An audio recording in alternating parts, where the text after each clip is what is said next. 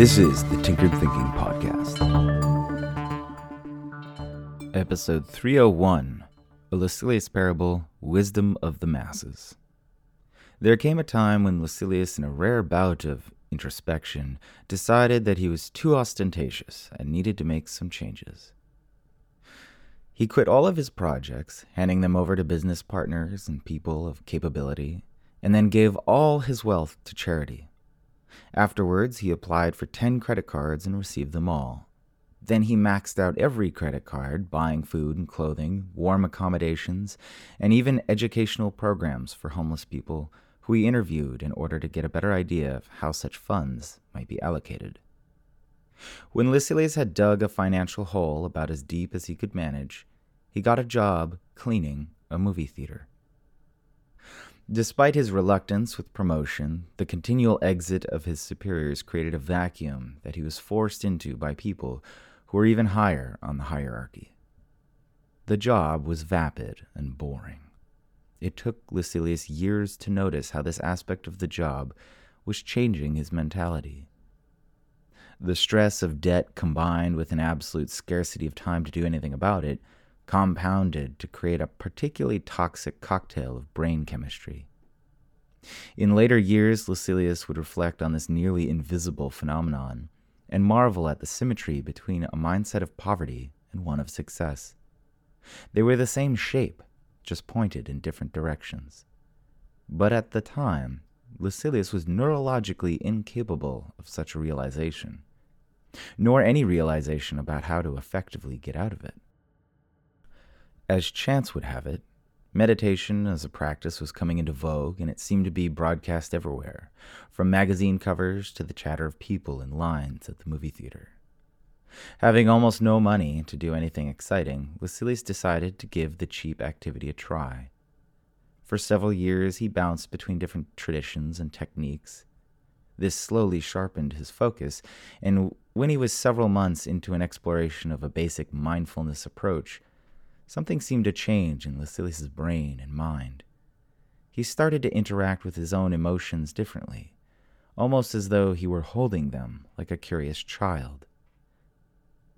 As though freed from some kind of bondage, his mind began to explore creative ideas almost spontaneously.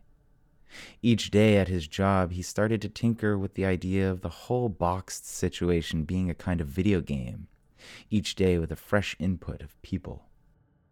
Lucilius was smiling at this idea of the video game one day while he was arranging the belt stanchions that are used to line people in order before a movie when an idea struck him. He looked around at the wide space and chuckled.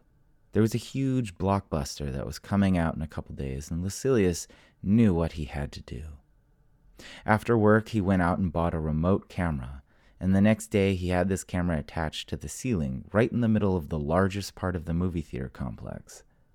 The camera was facing straight down at the floor, giving a bird's eye view of the whole room. On the day of the blockbuster's release, Lucilius got to work extra early and took every last stanchion out of storage. Then he got to work. He spent the entire day building a maze with the stanchions, ensuring that many of the internal branches were winding and led to dead ends. He created only one entrance and one exit, and roughly calculated that the size of the maze far exceeded what was needed for the number of people who were coming. And just before the doors of the movie theater opened, he turned on the camera and hit record. People began filling in, and those with reserved tickets began making their way into the maze of stanchions. The first couple found themselves confused at a turn then, looking around, they saw how much of an ordered mess they were in. The couple laughed and had fun with it. And then more people with reserved tickets began filtering in, and the maze began to fill up. Several days later, Lucilius created a YouTube channel, activated ads on his channel, and then posted the video. The footage went viral. The money generated from the ad clicks allowed Lucilius to pay off all of his credit card debt and with the extra he had left over, he bought some time off in order to explore a new creative endeavor.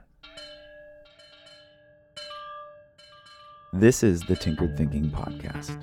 Thank you so much for listening. If you find the Tinkered Thinking podcast valuable, there are many ways you can support it.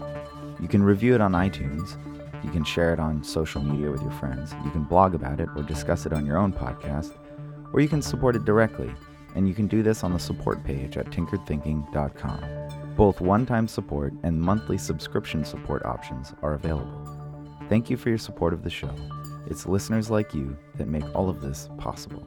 Any feedback or questions are always welcome, so feel free to reach out. And until tomorrow, remember to be careful about the context.